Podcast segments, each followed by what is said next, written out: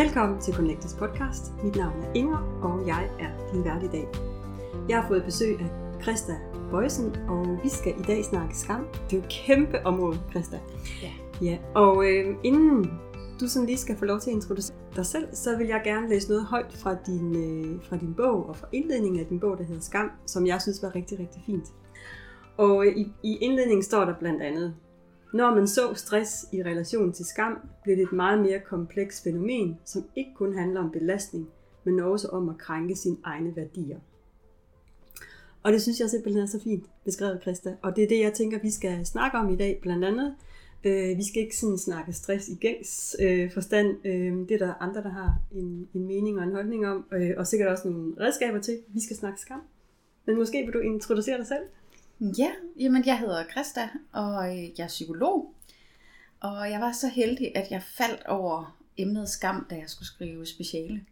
Og det var sådan helt, helt tilfældigt, at jeg tænkte, det her det ved jeg ikke så meget om. Og så brugte jeg et halvt år på at skrive speciale, og råber min mand, hver gang han kom hjem, at jeg var vildt frustreret over, at jeg ikke havde lært mere om det, og at jeg var vildt frustreret over, at vi ikke talte om det, når det fortalte så meget om de problematikker og udfordringer, vi har i dag. Mm. Øhm, så det har jeg beskæftiget mig meget med. Så har jeg skrevet en bog og holder en masse foredrag og sådan noget. Det synes jeg er rigtig, rigtig spændende. Ja. Fordi hver gang jeg er afsted, så lærer jeg noget nyt. Hører et nyt perspektiv. Fordi skammen handler så meget om os selv, at det er altid fascinerende at høre, hvad folk oplever, når vi taler om det. Ja, og jeg kunne forestille mig, at der er lige så mange ting at skamme sig over, som der er mennesker, fordi vi er forskellige. Ja, Ja. jamen helt bestemt. Christa, det vi skal snakke om i dag, det er, hvad er skam, og øh, hvorfor opstår det? Jeg kunne også godt tænke mig at snakke om, øh, om der er en styrke i skammen. Kan vi bruge den til noget? Øh, og så måske også komme omkring, om der er forskel på det, der stresser mænd og kvinder. Men nu må vi se, hvad der får der så ud her. Men allerførst vil jeg gerne have dit bud på, hvad skam er. Jamen, det er sjovt, fordi skam er jo et ord, der egentlig dækker over mange forskellige fænomener. Det dækker både over øh, kulturelle fænomener, hvor man taler om skam og ære, for eksempel. Det er ikke det, jeg beskæftiger mig med. Øh, der er nogen, der i psykologien taler om skam som sådan en meget, meget bred ting, hvor der både er god og dårlig skam, og det er egentlig sådan alle blufærdighedsfølelserne. Øh, det jeg lægger mig op af, det er der, hvor man skiller skam ud fra alle de andre følelser. Øhm, og der taler man netop om, at skam er en følelse. Og det er en følelse af at være forkert. Øh, det er ikke en følelse, vi er særlig gode til at sætte ord på. Øh, ofte så vil vi beskrive det som, at man havde lyst til at dø, eller synke i gulvet, eller bare gerne ville væk, eller tænker håbløse tanker, som jeg dur heller ikke til noget, der er aldrig nogen, der vil elske mig. Jeg kan lige så godt lade være med at prøve på at få venner, fordi jeg fucker det altid op. Øhm, de der tanker, Mm. jeg er ikke så god som de andre. Der er egentlig ikke nogen, der elsker mig. Nej. Og det der med, at det er en følelse, vil jeg egentlig vil jeg gerne vende tilbage til lidt Ja. senere, fordi det synes jeg er super interessant. Øh, men, men der er også nogen, som blander, eller ikke sådan helt kan finde ud af at skælne skyld og skam. Kan Ja. du sådan kort lidt skitsere, skitsere, hvad forskellen er? Ja, i skyld, der har man fokus på tingen, øh, begivenheden, eller hvad det er, man har gjort, eller et personlighedstræk. Men det der er, det er, at man sådan tænker, man tænker, at det ikke er godt, men man tænker, at man kan gøre noget ved det. Mm. Øh, jeg plejer at sige, at forskellen på skyld og på skam, det er håb. I skyld har du en mulighed for at handle, og en oplevelse af, at det kan blive bedre. En tro på, at man kan sige undskyld og komme videre. Mm. I skam, det er sådan en overvældende negativ følelse, hvor håbet ikke er der. Hvor man føler sig forkert og tænker, jeg må hellere bare lade være med at belemre andre med mig. Det er det, der sådan er forskellen. Så vi siger tit i psykologien, at vi vil faktisk gerne have, at folk føler skyld. Ja. Fordi vi gør alle sammen forkerte ting. Mm. Og det er godt, når vi tager ansvar for det. Men vi har brug for håbet til at kunne handle og Mm. tro på, at det kan blive bedre. Men den lukker skammen ned for. Men hvad er det så, altså hvor kommer skammen fra? Hvad er det, vi skammer os over? Øh, det kommer fuldstændig an på, hvem du er. Øh, du kan skamme dig over at ikke være jomfru, og du kan skamme dig over at være jomfru. Mm. Det kommer fuldstændig an på, hvilket værdisæt øh, du har. Det, det kommer sådan af, altså det er jo en følelse, hvor vi vurderer tingene. Øh, jeg ligger mig op af den skole, der siger, at følelser kommer an på, hvad vi tænker, øh, og hvordan vi vurderer situationerne. Jeg plejer altid at bruge eksemplet med en graviditetstest, som er positiv. Hvad føler du? Når jeg siger det ud til et publikum, så bliver der altid sådan lidt stille, og der er nogen, der siger hurra, eller øh, eller... Og så er der altid en i løbet af 30 sekunder, der siger, jamen det kommer jo an på. Ja, det gør. Alt kommer an på. Ja. Alle situationer kommer an på. Øh, og det er det, der er så vigtigt, at det handler om, hvordan vi oplever os selv, vores mulighed for at håndtere situationen, og øh, de ressourcer, vi har til rådighed. Det er det, der altid er afgørende, hvad vores erfaringer er, og hvad vi mener er vigtigt. Og når jeg siger, hvad vi mener er vigtigt, så er det lidt svært, fordi de her værdier, det kommer tit til at lyde som sådan noget, man har siddet på et retreat, eller en workshop og lavet sine værdier. Det er det ikke.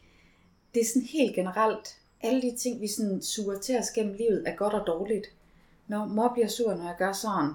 Øh, mine venner gider ikke lege med mig, når jeg gør sådan. Jeg er kikset, når jeg gør sådan her. Øh, mit bedste eksempel på en mærkelig værdi, det er altid øh, fra da jeg var 9 år gammel, og jeg gik tur med en ældre kvinde, vi kendte. Og jeg peger på et vindue og siger, ej prøv at se den fine porcelænskat. Og så siger hun i sådan en mærkelig stemme, hmm, ja, de er sådan nogen, der har rod i vinduerne. Og jeg ved ikke, hvad det betyder. Men jeg ved, at jeg stresser, når vi har rod i vinduerne derhjemme. Fordi at det ligger bare i mig, mm. at det er altså noget dårligt åbenbart. Og på den måde, så har vi kunne høre alt muligt gennem vores opvækst. Læs det på nettet. Øh, alle mulige steder, hvor man tænker, ej, det er også rigtigt. Ja, jeg skal også elske min krop. Ja, det er også sundt at være tynd. Ja, det er vigtigt at være nærværende. Men det er også vigtigt at være til stede og øh, eller være øh, i kontakt. Det er vigtigt, at folk kan få fat i mig. Øh, ellers så er jeg ikke ambitiøs nok. Mm. Alle de her ting, der går imod hinanden, men som vi ikke rigtig får sorteret ud i. Ja. Altså der er også nogen, og det tror jeg faktisk også, du gør, du beskriver selv i din bog, at, at skam opstår, når vores ideal jeg ikke er identisk med den, vi tror, vi er. Ja, real jeg. Ja. ja. Man siger, at forskellen, at når vi oplever, at vi ikke er den, vi gerne vil være, så oplever vi skam. Og det er det, den stressreaktion, der handler om, at der er rigtig mange, som øh, oplever, at når der bliver optimeret på tid og sådan noget, så kan de ikke længere udføre deres opgaver med den omhu, mm. som altid har været vigtig for dem. Og det er egentlig ikke arbejdspresset, der gør det. Det er det, at de ikke kan se sig selv i øjnene, eller se deres kunder eller patienter i øjnene længere. Det er det, der er den store stressfaktor i det. Det er, at man bliver flov, og det faktisk udvikler sig til skam, fordi man simpelthen ikke kan stå inden for det, man gør. Ja. Og hvis man så prøver at, og, hvad skal man sige, hvis man skal prøve at drage paralleller ind i, hvad skal man sige, vores privatliv, kan du så komme med nogle eksempler på, hvad, hvordan, det kan, hvordan det kan opstå, eller hvad der kan ske, når man mærker følelsen skam? Hvad kommer det af? Jamen det kommer igen af ikke at leve op til det, man gerne vil være. Hmm. Altså der er nogen, der siger, at skyld handler om at overtræde regler, og skam handler om ikke at leve op til idealer. Ja. Og det synes jeg egentlig er en god beskrivelse. Men den opstår øh, jo tit, når vi ser os selv udefra, på en eller anden måde vurdere det, vi lige har gjort. Altså, jeg når ikke at føle skam i det øjeblik, jeg råber mine børn. Men øjeblikket efter, så føler jeg skam. Fordi jeg tænker, jeg er psykolog, jeg ved godt, det der det ikke er godt. Jeg kommer stadigvæk til det. Øhm, mange mænd føler rigtig meget skam i forbindelse med øh, deres seksualitet. Øhm, fordi at når de ligger op til deres kone eller kæreste, og så bliver afvist, så kan det være enormt skamfuldt, hvis det sådan, hvis man opfatter det som, du har ikke lyst til mig. Ja. Øh, jeg er forkert. Jeg er ikke noget, du har lyst til. Ja. Det er rigtig mange mænd, der har den. Og som egentlig kan blive kan blive en oplevelse af, når man sådan er det bare her. Øh, så så må jeg finde en anden, der har lyst til mig. Ja, ja. Eller sådan, at det bliver sådan en, igen den der håbløse, at det handler ikke om, hvad kan man så gøre, mm. og hvordan kan vi udvikle på det her forhold, eller sådan. Men det bliver sådan en håbløshed, nå, okay, så er der ikke noget at gøre. Ja. Jeg læste faktisk her, øh, her inden du kom, øh, der var en, en dansk kvinde, som havde øh, lavet en, sin egen lille undersøgelse blandt mænd, øh, som selvfølgelig også berørte emnet seksualitet. Men det, som overraskede hende allermest, det var, at rigtig mange mænd er, havde givet udtryk for, at de var bange for at vise følelser, fordi at deres kvinder opfattede dem dermed som svage. Øh, en, et, et, hvad hedder det, øh, og det, altså, det synes jeg også, jeg kan genkende fra en af Brené Browns bøger. Brené Brown, som Ja, er til at sige det. skam, øh, skamforsker. Er det noget, du møder hos dem, du taler med?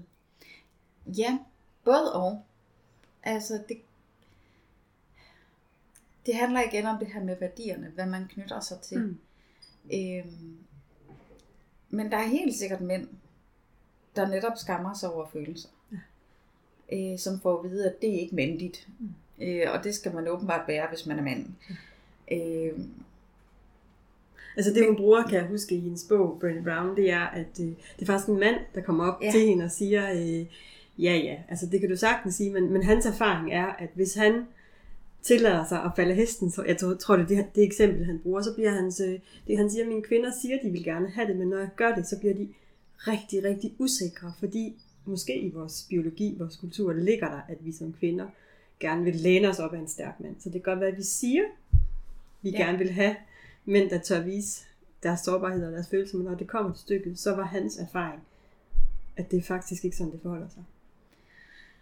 ja, men det tror jeg da helt sikkert, at der er nogle mænd, der oplever. Mm. Det tror jeg. Jeg tror også, at der er rigtig mange kvinder, der oplever præcis det samme. Også selvom, at det ligger til vores øh, rolle som kvinder at vise følelser. At øh, jeg hører tit den der blandt unge, at det er manipulation, når en pige græder i et skænderi, Mm. fordi så skal fyren tage sig af hende. Eller sådan, altså det, skam og sårbarhed hænger jo enormt meget sammen. At sårbarhed er det, man ville kalde god skam. Ja. Øh, dem, der, dem, der opererer i god og dårlig skam. At mm. Sårbarhed og blufærdighedsfølelse og fornemmelse for andre, det er det, man kalder den gode skam.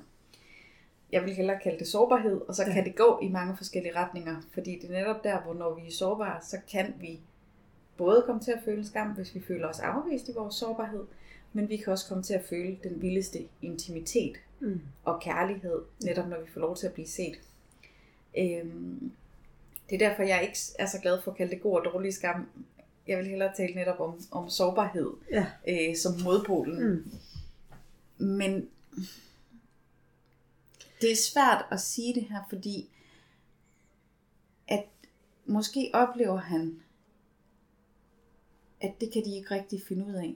Men hvis han er okay med sig selv, så vil det ikke ramme ham. Nej.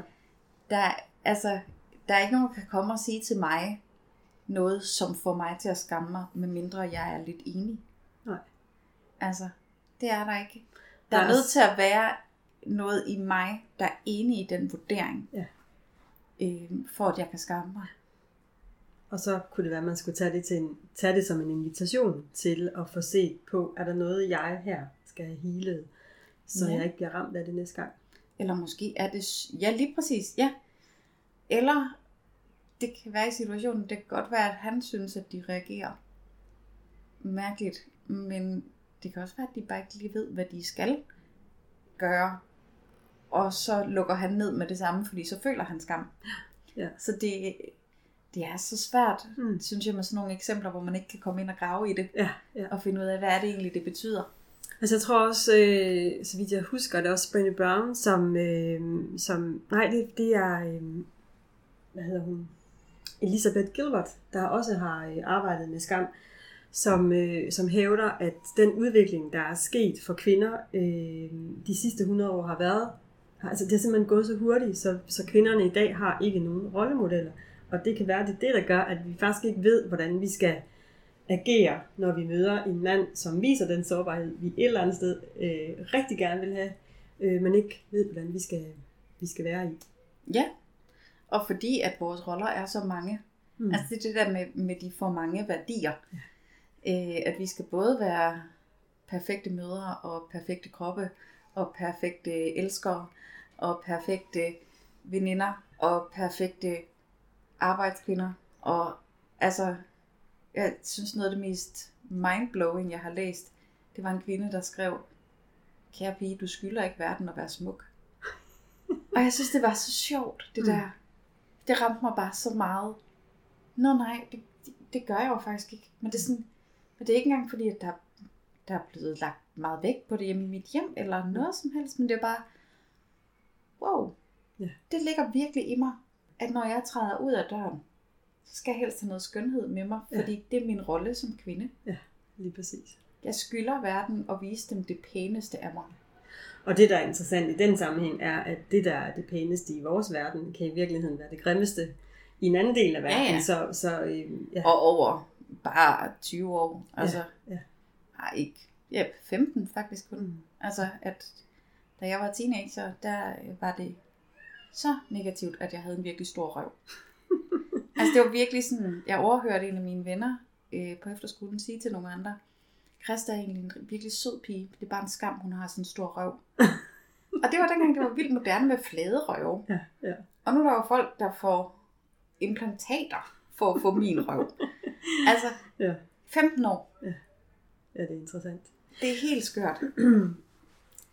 Christian, du skriver i din bog, øh, at, at en af grundene til, at vi skammer os meget, øh, det er, at vi i dag har øh, masser at sammenligne os med.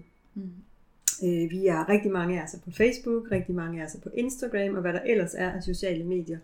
Og at vi der jo ofte kun ser, øh, hvad skal man sige, flødeskummen, eller vi ser redigerede billeder, og at, at vi altid har, vi har altid, hvad hedder det, sammenlignet os, men, men da vi ligesom boede i de små landsbyer, øh, og så vidste vi godt, hvem der var god til at bage en kage, for eksempel, men vi vidste også godt, at de så var herredårlige til at holde haven, eller et eller andet andet, Ja. så der blev det mere nuanceret, hvor det i dag, altså, er, hvad skal man sige, vi, vi sammenligner os med noget, men uden egentlig at kende hele paletten af det menneske, vi møder os.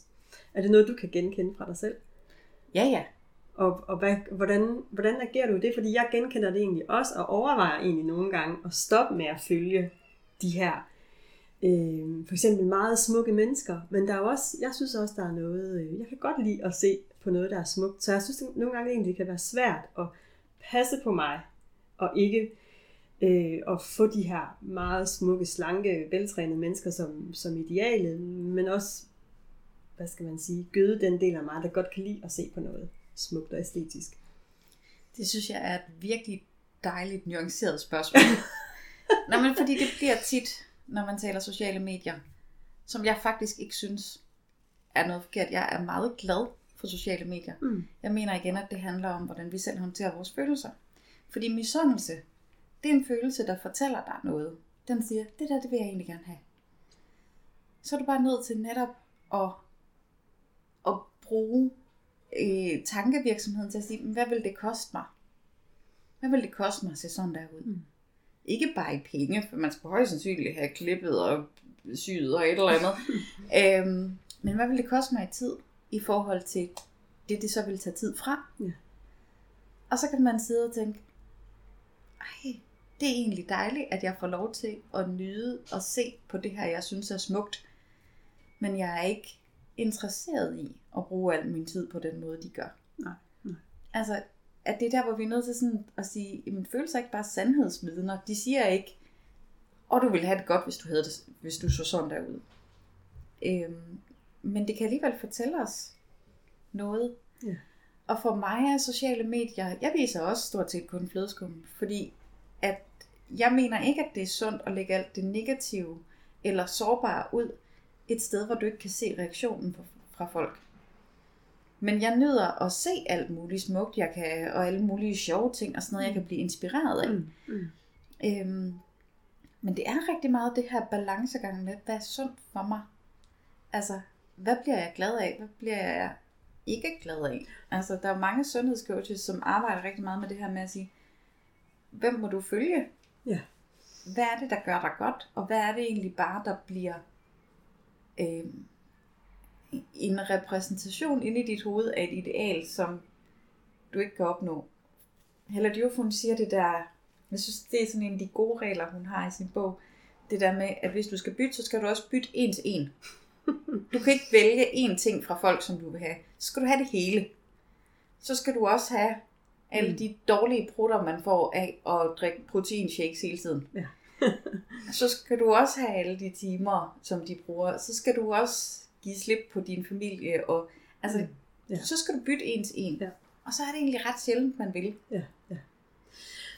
Altså jeg bliver sådan lidt, øh, jeg bliver lidt nysgerrig, eller får lyst til sådan lige at udfordre dig, måske. Mm. Øh, nu lader jeg mærke til, at du sagde, at du deler også øh, flødeskumsbilleder, han har sagt i overført betydning på de sociale medier, men, men passer så på med ikke at dele, hvad skal man sige, øh, bagsiden af det, fordi du, du, du er usikker på, hvordan det bliver modtaget. Nej, Nej, det var ikke det, du sagde. nej, det jeg siger, det er, at det er usundt at lægge det negative ud. Hvis, altså, jeg tror ikke på, at de sociale medier er skabt, eller på nogen måde fungerer med vores hjerne til at dele for sårbare ting. Fordi der har vi brug for at se på de mennesker, vi deler med. Det er en af sådan kernetingene i skam, at vi har brug for at se andres ansigtsudtryk, for at den ikke underbygger. Mm, ja, altså det, og det forstår jeg egentlig godt. Øhm, det som jeg, altså min erfaring er, at når jeg, og så kan man jo diskutere, om jeg så er sårbar nok, øh, eller viser, eller hvad skal man sige, viser øh, det sande og autentiske Inger, men når jeg egentlig, når jeg tør vise, hvor det er svært, og hvor jeg er sårbar, øh, så får jeg faktisk en masse til positive til, øh, tilkendegivelser, fordi at folk kan genkende det. Så jeg synes jo, altså jeg, der er der nogle ting, jeg ikke deler, fordi der vil jeg også gerne se og have en fornemmelse af, hvordan bliver det her modtaget. Men der er også, jeg synes også, der er mange ting, jeg egentlig ikke er bange for at dele. Ja. Men så længe du ikke er bange for at dele dem, så er det fint. Ja. Og de, dem deler jeg også. Ja. Altså, når jeg skriver blogindlæg og så videre, så deler jeg egentlig ret generøst, hvis jeg selv skal sige det ja, ud af ja, mig selv, ja. også når jeg skriver i min bog og sådan. Mm. Men jeg har en helt tydelig grænse, der hedder, det her det ved jeg, jeg kan dele. Det her det kan, Mm. ved jeg, at jeg kan, øh, jeg kan stå fast på. Men Brené Brown, hun understreger også gang på gang i det her med, at sårbarhed er det modsatte af skam. Men at det skal foregå, det er ikke bare at spytte det ud til alle. Det er i de relationer, hvor man er tryg til at vise sig mere eller mindre nøgen. Ja. Og det er der, det hører til. Øhm, så er det rigtig godt, når vi kan nedbryde nogle tabuer. Mm. Øhm, når vi kan bruge vores stemme til at, at dele nogle ting, som ikke er helt så pæne. Og det gør jeg også selv. Mm. Men jeg deler ikke det, som er som virkelig er sårbart for mig. Mm. Det, som virkelig er sårbart, det holder jeg til de relationer. Og det er simpelthen sådan en helt faglig ting, at jeg mener ikke, at det andet er sundt. Nej. Så min skældner ligger der, hvor du siger det der med, der er noget, jeg ikke er bange for at dele, og der er noget, jeg ikke har lyst til at dele. Mm. Det er den skældning, vi skal Ja. have. Ja, og så, øh, så, så har jeg har også en forestilling om, at den dag, jeg kan, kan dele det, uden at blive, altså blive ked af det og, og stå og græde, så tror jeg også, det, så tror jeg, det er klar til at komme ud. Men det er jo individuelt, hvad vi, hvad vi kan og vil. Og det, hvad hedder det, du har, øh, du har mange kollegaer, men en af dine kollegaer er, er Louise, som også har skrevet en bog, øh, den hedder, den hedder Når skam bliver til styrke, og hun, hun taler faktisk også om, at, at vi skal også nogle gange have for øje om modtageren. Altså, hvad kan de rumme og Mm. modtage fra os? Fordi de er måske et andet sted. Øh, så det skal man også have med i sin, måske have med i, i, i, i sin, hvad hedder det, bevidsthed, når man deler noget. Ja. Især så man kan være meget, hvad skal man sige, ærligt og sårbart. Helt bestemt. Mm.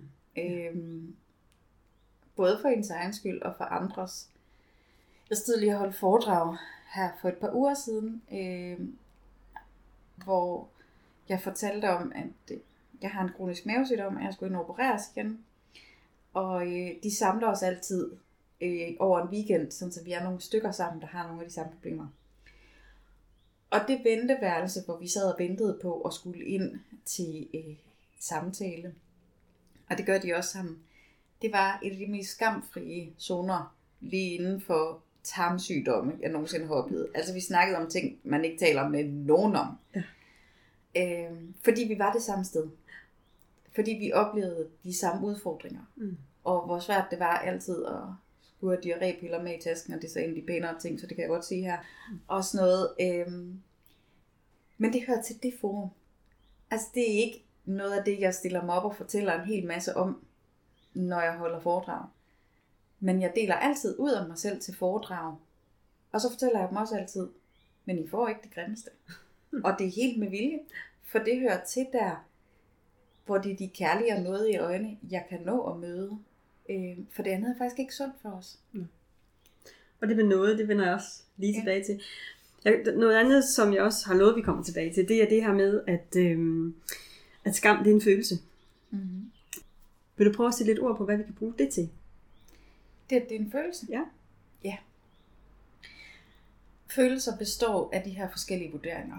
Altså, at, øhm, at vi vurderer en situation, og så, så øh, vores vurderinger munder sig ud i en følelse. Det er noget, når jeg siger vurderinger, så er det ikke noget, vi, vi sådan sidder og overvejer. Det går lynhurtigt. Mm. Øh, og det er sådan evolutionært, det her med, at vores hjerne, den er altså bygget til, at vi laver nogle konklusioner meget hurtigt, og så er følelser ret overvældende, sådan så vi reagerer på dem. At når vi bliver bange, så hopper vi, før vi overhovedet opdager, at vi er blevet bange. Og vores hjerne er tunet ind på at overtolke det negative altid. Fordi det er bedre at hoppe væk fra en gren 10 gange, end at lade være med at hoppe væk fra en slange en gang. Så det er sådan, vores hjerne fungerer. Og det her med, at det er en følelse, det betyder også, at man kan pille det lidt fra hinanden. Øhm, og når man taler om skam og skyld, så ligger de ret tæt op af hinanden. At man starter med at sige, har det her noget med mig at gøre? Ja, det har det. Har det noget at gøre med, hvem jeg gerne vil være? Ja, det har det. Hvis, det, hvis vi oplever os selv som det, vi gerne vil være, så bliver vi stolte eller glade eller tilfredse. Men hvis vi oplever det som noget andet, hvis vi oplever det som det modsatte, så går vi over i det her, over hvor man ender ved skyld eller skam. Det, der adskiller det, det er for det første det, man kalder locus of control, som betyder stedet for kontrol. Er det min skyld? Er det mig?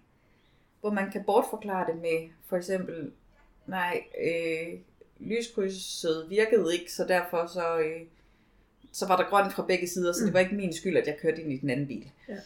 Eller øh, hvad det nu kan være, at hvis man nu tænker, okay, det er uden for min kontrol, fair nok.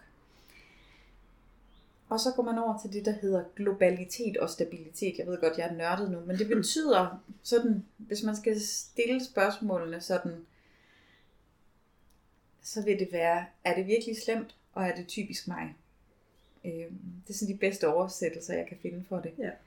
Og hvis man siger, er det virkelig slemt, så kan det stadigvæk godt gå over i skyld. Noget, som vi kan tage ansvar for at gøre noget ved. Men hvis vi kommer over i sådan en, det er også bare så typisk mig, og jeg har ikke en oplevelse af, at jeg kan gøre noget ved det. Jeg talte i en anden podcast med en, der fortalte om at være helt vildt dårlig til at komme til tiden. Og det er noget, som både kan blive til skyld eller skam. Det var blevet til skam for ham, fordi han havde det vildt ligesom, at han var holdt op med at lave særlig mange aftaler, fordi han troede ikke på, at han kunne ændre det. Og han synes, det var så dårligt, at så måtte han hellere lade være. Det er skam. Det er den der blindgyde, hvor man tænker, okay, så kan jeg lige så godt bare give op. Ja. Det nytter ikke noget. I skam kalder vi det også what the hell-effekten. Øhm, og det er det, der sådan ligesom er forskellen. Og det er så der, hvor vi kan gå ind og pille ved det og sige, er det nu også typisk dig? Mm. Er der virkelig intet, du kan gøre ved det? Ja. Tør du håbe lidt her? Tør du håbe på, at det kan blive bedre? Kan du dele det med dem, som du skal mødes med? Og sige, ved du hvad, jeg kæmper virkelig med det her. Har du lyst til at mødes med mig alligevel, selvom jeg måske kommer for sent? Ja. Så der kan vi gå ind og arbejde med elementerne af vurderingerne, sådan så vi kan ende med noget andet end skam. Og det er det, jeg synes gør den her teori om følelser så vigtig og så spændende, fordi det bliver tit sådan noget, man tror bare, "Jamen, det kan jeg jo ikke gøre noget ved. Nej, du kan ikke ændre den følelse, du har lige nu, men vi kan godt arbejde med den. Fordi det er lige præcis det, du skriver i din bog. Følelser er ikke statiske. Nej, Den kan vi ændre. Det er ikke nødvendigvis ja. nemt, men, men det kan lade sig gøre. og vi kan vælge at tro på noget andet, end det vi føler. Ja. Vi kan vælge at sige, ja, jeg føler det her lige nu, Ja. men jeg ved godt med min hjerne, Ja. at det kan blive bedre. Så man kan sige, det kræver også en, be, en, en, en bevidsthed, eller en Det kræver en vågenhed, bevidst øh, bearbejdning. Ja, Ja. ja. Det, Ellers så kommer vi jo til bare at, Ja. lade følelserne bestemme over os. Lige præcis. Og det tænker jeg, altså, det er jo også det, jeg et eller andet sted rigtig gerne vil med det, jeg beskæftiger mig med. Altså inspirere folk til at være mere bevidste og mere vågne i, i livet, for netop at få øje på, altså, er det sandt, det jeg går Ja. og siger om mig selv? Og det er det jo ofte ikke, altså, Nej. i virkeligheden. Nu snakker du, øh, eller nu snakker du lige før om noget, og øh, det får mig lyst til at læse noget højt fra din bog igen. Fordi jeg synes, at øh, det er så fint, at du øh, inddrager teologi og, hvad skal man sige, måske det kristne, det kristne budskab i, i din bog og dit budskab. Og hvis jeg lige skal læse højt, så, øh, så står der, Nåden er en kraft, der bærer over med det uperfekte i mennesket. Det er en form for kærlighed til sig selv, men også noget over for andre, der falder igennem eller dummer sig. Nåden giver os lov til at være uperfekte, men stadig elskede og elskelige. Og øh, det er i hvert fald et ord, som, øh, som gjorde så stort indtryk på mig, at, øh, at, da det blev, at da 17 blev til 18, besluttede jeg mig for, at det er simpelthen noget, noget som, jeg vil, øh, som jeg vil prøve at tage med mig. Kan du prøve at sætte lidt flere ord på, hvorfor det er så vigtigt med noget? Ja, jamen altså, jeg er selv kristen, og jeg er vokset op i et kristent hjem, og noget af det, som jeg sådan har oplevet i den ballast, som jeg oplever, at samfundet mangler, det er den her dobbelthed af, at vi alle sammen er syndere på den måde, at vi kan ikke være perfekte. Det betyder ikke, at vi har skyld, eller vi er forkerte, eller... men det her med, at vi kan ikke være perfekte. Vi kan ikke lykkes hele tiden. Det er ikke sådan, det er. Vi har alle sammen brug for noget. Øhm, og der er, er der flere, der har spurgt mig, hvad med tolerance? Jeg er sådan, ej, jeg synes bare ikke, tolerance det betyder, at du må godt være her, men det betyder ikke, at jeg skal kunne lide dig. Nej. Hvor nåden rummer både det, at vi er uperfekte, men også, at vi er blevet set og ikke dømt ude. Mm. Og det er det, vi har brug for rigtig meget, for at blive helet som mennesker. Det er ikke, at der er nogen, der siger, at det gør heller ikke noget. Eller så slemt var det heller ikke. Øh, fordi nogle gange så gør vi ting, der er så slemme. altså, Ja. og nogle gange så, og tit gør vi det uden at ane det. At vi kommer til at ignorere nogen, eller at der er noget ved mine børn, jeg ikke ser, så de kommer til at føle sig overset, måske deres halve barndom. Der skal jeg, når de kommer og siger det til mig, så skal jeg ikke sige, ja, men synes du ikke, jeg var god til det her? Så skal jeg kunne rumme og sige, det er jeg virkelig ked af. Og det vi har brug for som mennesker, det er netop det her noget i kærlige blik, som ser det hele. Ja. Som ser det grimme også. Men som ikke tænker, puha, ud med dig. Og, og jeg synes jo, det er så fint, at vi kan bruge det både over for os selv, men også Ja. over for de mennesker, vi bruger. Ja. Ja. At jeg lever i nåden. Der er en eller anden gang har forklaret mig, at det at leve i nådens hus, det er sådan, det der med, at man er inde i et hus, det kan godt at du falder ned. Det kan godt at du ryger gennem gulvet. Men du er ikke røget udenfor. Og det synes jeg er så fint, hvis vi tør tro på det. Og det er netop der, hvor det der med, at vores tanker og vores overbevisninger og vores tro betyder noget for, hvad vi føler. Ja.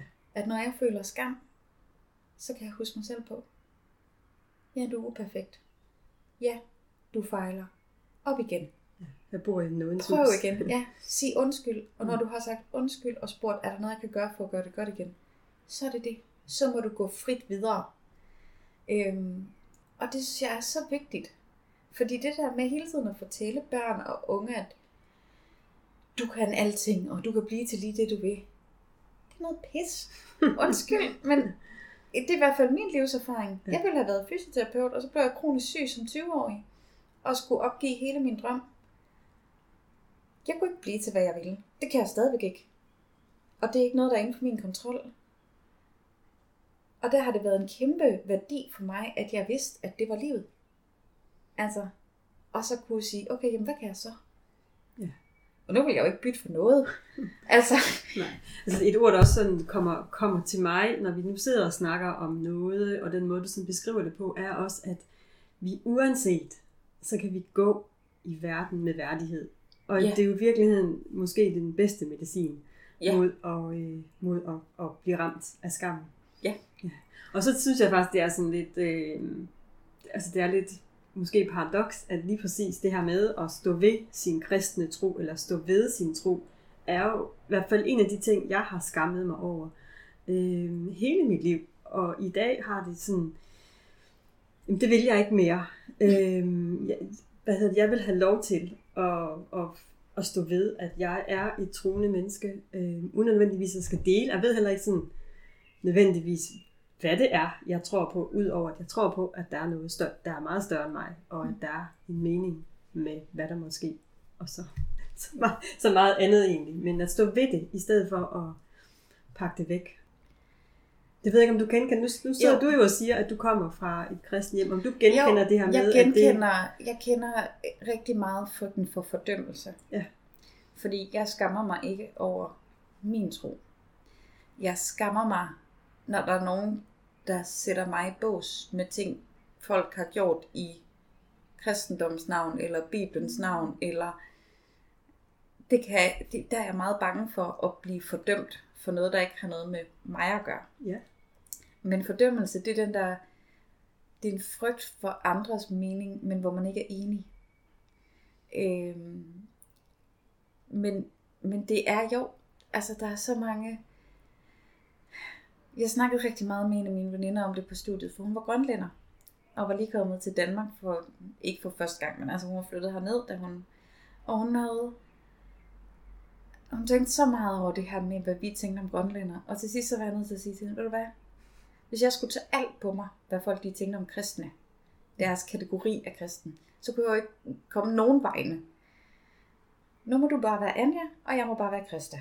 Og det blev sådan vores mantra. Øhm, og det tror jeg er rigtig vigtigt i forhold til de her ting. Men jo, man kan hurtigt, altså jeg bliver også tit, så at sige, skammet ud. Øh, og det kan være svært. Men, ja, Øh, Du kom til at læse også en artikel om det her med, hvad det er, vi skammer os over i dag. Og nu, nu siger du så, at du har skammet dig over måske at blive dømt, fordi der er nogen, der i, i kristendommens navn har gjort noget forfærdeligt. Øhm, det her, der blev der også talt om, at så kan man jo skamme sig over at være dansker, for eksempel. Eller Ja, ja. øh, der er også nogen, som, øh, som skammer sig over. Øh, der er en, rigtig mange piger, der skammer sig over i dag at få delt billeder af, af, af dem i seksuelle situationer, hvor, Mm. mm. hvor, hvor afsenderen var, men det er jo ikke dem, der skal skamme sig, det er faktisk ja det er dem, der lige præcis. Ja. Øhm, ja. Jamen helt bestemt. Altså, og det er sådan en af underkategorierne af skam, det er den her overførte skam. Altså, som kommer, eller påførte, man kalder det også traumeskam. At når nogen behandler dig, som om du ikke har nogen værdi, så er det rigtig svært at holde fast i selv. Det her med værdighed og værdi. Øh, man oplever den også hos, hos folk, der er blevet seksuelt misbrugt, at det er meget svært øh, at, at ikke tage skammen på sig, hvis den, der krænker en, virker fuldstændig skamløs. Fordi modsætningen til skam er ikke skamløs. Fordi skamløs, det, det er Det er vel folk uden empati, Ja, lige- mig. ja. meget godt sagt. Mm. Ja. Lige præcis. At skamløs, det er ikke det, vi arbejder hen imod. Øhm, Altså, jeg er, er selv offer for en seksuel forbrydelse, og har, tror ikke, at jeg, har, at jeg der har følt skam, men så har jeg følt skam over de følgevirkninger, Mm. der har været af det. Ja, lige præcis, fordi det er måske noget, som du tænker, altså, som du på en eller anden måde tager ind over, mere som noget, der har noget med dig at gøre. Lige præcis. Hvorfor håndterede jeg det ikke bedre? Altså nu kommer jeg bare med, Mm, altså ja, ja, ja, de der ja, tanker, der ja, kan komme. ja. Øhm, og sådan er det jo tit. Jeg var ude og holde foredrag for nogen, der er blevet skilt om skam.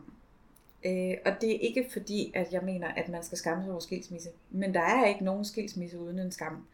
For der er ikke nogen, der bliver gift for at blive skilt. Der er altid en drøm og et ideal, der er gået i stykker.